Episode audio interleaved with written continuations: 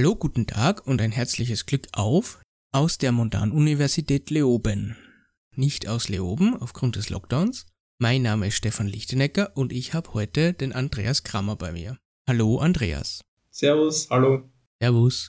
Andreas, erzähl uns mal was zu deinem zu deiner Person bzw. zu deinem Doktorprojekt, Doktorarbeit. Okay, ja, ich bin der Andreas. Ich arbeite am Lehrstuhl für Verfahrenstechnik in der Arbeitsgruppe Energieverfahrenstechnik beim Herrn Professor Lehner und mache da meine Dissertation. Jetzt äh, mit Ende des Jahres bin ich sozusagen drei Jahre dabei und ich arbeite im Projekt mit dem Namen Hydrometer. Da geht es um die Kombination einer Hochtemperatur-Kohlektrolyse mit der Methanisierung und mein Hauptgebiet, um das ich mich eben kümmere, für das ich verantwortlich bin, ist die Methanisierung in diesem Projekt. Kannst du uns einmal einen kurzen Überblick geben, was Elektrolyse und Methanisierung ist und warum man das kombinieren kann oder soll?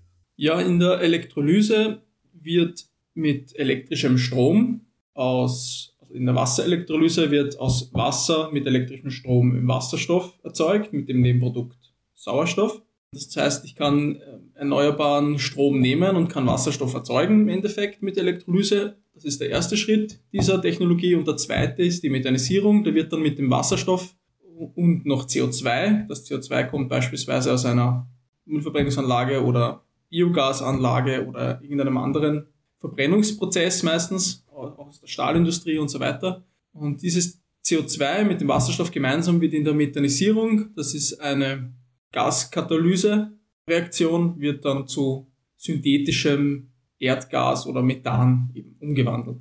Und das kann man dann wieder verwenden in der Industrie oder zum Heizen, was auch immer. Es kann dann auch im Idealfall eingespeist werden ins äh, Gasnetz. Du hast ganz am Anfang von Koelektrolyse gesprochen. Was ist dagegen, also was ist der Unterschied zwischen Koelektrolyse und Elektrolyse?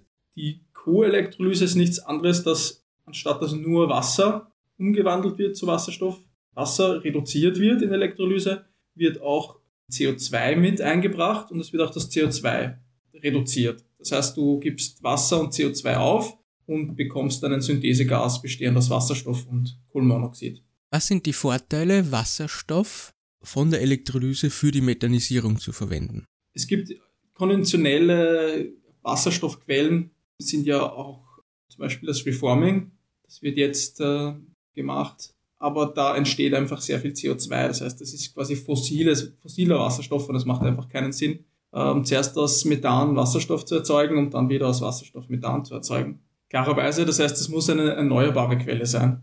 Und da ist eben die Elektrolyse eine gute Möglichkeit, weil ich kann erneuerbaren Strom umwandeln in Wasserstoff, habe den somit dann quasi chemisch als chemisches Produkt gespeichert langfristig und mache dann aus dem Wasserstoff als nächsten Schritt noch ein Methangas, weil das eben das Methangas äh, kann man in unseren Erdgasleitungen verbreiten, verteilen, transportieren, kann man gut speichern in Erdgaslagerstätten und so weiter. Der Wasserstoff ist einfacher zum Speichern als die Energie selber von den grünen Energiequellen. Genau, richtig. Also den Strom kann ich einfach langfristig nicht, nicht speichern oder schwierig. Andreas, du hast vorher schon gesagt, dass du an der Methanisierung forschst. Kannst du uns ein bisschen mehr über die Methanisierung erzählen, was du jetzt gelernt hast? Ja, also wir schauen uns an, unter welchen Parametern diese Methanisierung besser oder schlechter funktioniert. Also wir verändern beispielsweise den, den Druck in unserem Methanisierungsreaktor und schauen, was für Einflüsse das hat. Wie, wie verändert sich die Temperatur, wie verändert sich die Zusammensetzung an Gas nach dieser Methanisierungsreaktion. Genau, wir haben da eben drei, zwei bis drei Re Reaktoren, die wir in Serie schalten und normalerweise erhöhen wir den Druck äh, vor der ersten Methanisierungsstufe. Also wir fahren beispielsweise mit 5 Bar in die Methanisierung hinein ja, und schauen uns dann an, was hat das für Auswirkungen. Welche Auswirkungen hat es, dass man das unter Hochdruck bzw. mit höheren Temperaturen macht? Auf die ganze Power-to-Gas-Anlage? Ja, also das, der Druck hat einen sehr starken Einfluss. Grundsätzlich funktioniert die Methanisierung bei höherem Druck besser, aber natürlich kostet es auch Energie, das Gas zu verdichten. Und deswegen ist ein, ein Teilgebiet, wo ich mich in letzter Zeit viel damit beschäftigt habe, äh, da geht es darum, an welcher Stelle verdichte ich das, das Gas. Also man kann, man könnte das, man könnte die ganze Elektrolyse unter hohem Druck betreiben, dass man schon das, das Wasser und das CO2 verdichtet und die Elektrolyse fahrt. Das ist natürlich blöd, weil ich dann die Elektrolyse für Hochdruck auslegen muss. Das macht das Ganze komplexer und teurer. Dann der Standardprozess ist, dass ich dann einfach das, Synthesegas, das Synthesegas, bevor es in die Methanisierung geht, verdichte. Und ich habe mir vor kurzem angeschaut, was für Vorteile es hätte, wenn man die erste Methanisierungsstufe noch bei niedrigem Druck fährt und dann erst als einen Zwischenverdichtungsschritt, also nach dem ersten Methanisierungsreaktor, einen Verdichter setzt und dann nur den zweiten bei hohem Druck, Druck fährt. Und das hat ähm, deutliche Vorteile. Bei der Methanisierung entsteht ja Abgaswärme, oder?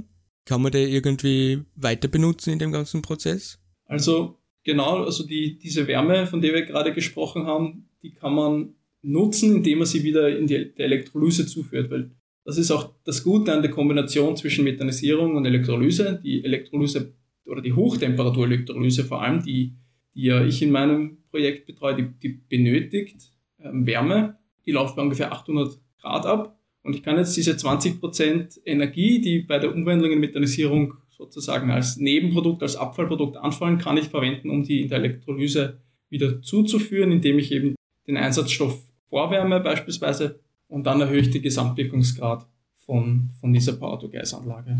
Genau, das ist, das, das ist der große Vorteil von der Kombination von, von diesen zwei Prozessen. Was ist der Sinn der Zwischenverdichtung bei der Methanisierung? Der Sinn dieser Zwischenverdichtung in der Methanisierung ist, dass ich, also das funktioniert noch einmal grundsätzlich so, dass ich mit, mit niedrigem Druck in, in die erste Methanisierungsstufe hineinfahre. Also ich habe jetzt zum Beispiel CO2 und Wasserstoff gemischt, fahre in die erste Methanisierungsstufe hinein und habe einen gewissen Teilumsatz. Es entsteht aus CO2 und Wasserstoff im ersten Methanisierungsreaktor zum Teil Methan und Wasser. Und nach der ersten Methanisierungsstufe kann ich dann dieses Wasser ausschleusen. Das heißt, ich kühle das Gas herunter, das Wasser kondensiert mir aus und ich kann das abführen.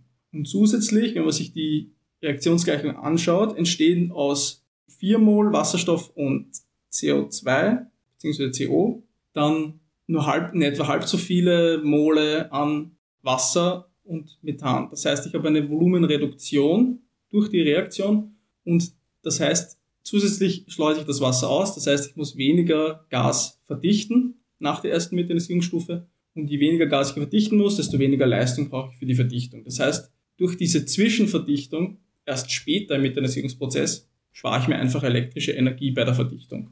Das ist der Hauptvorteil von, von einem Nebenprojekt unserer derzeitigen Arbeit. Andreas, das klingt alles sehr interessant, was du in deiner Doktorarbeit machst und danke, dass du uns das erzählt hast. Was passiert denn bei dir in nächster Zukunft bezüglich der Doktorarbeit? Also wir versuchen gerade unseren Laborreaktor, den wir im Technikum stehen haben bei uns, als 3D-Modell abzubilden. Das ist dann so ein CFD-Modell, mit dem wir unsere ganzen Versuche auch quasi digital abbilden können. Und das ist auch ein, ein Projekt, das natürlich im Lockdown sehr gut von zu Hause aus gemacht werden kann. Das ist aktuell meine Arbeit und ich hoffe, dass ich da weiterkomme. Und ja, vielleicht kann ich dir, wenn das dann fertig ist, kann ich dir dann auch in einem Podcast wieder davon erzählen. Danke, Andreas, für das Interview. Sehr gerne. Sehr gerne, hat mich gefreut. Dankeschön und Baba. Baba.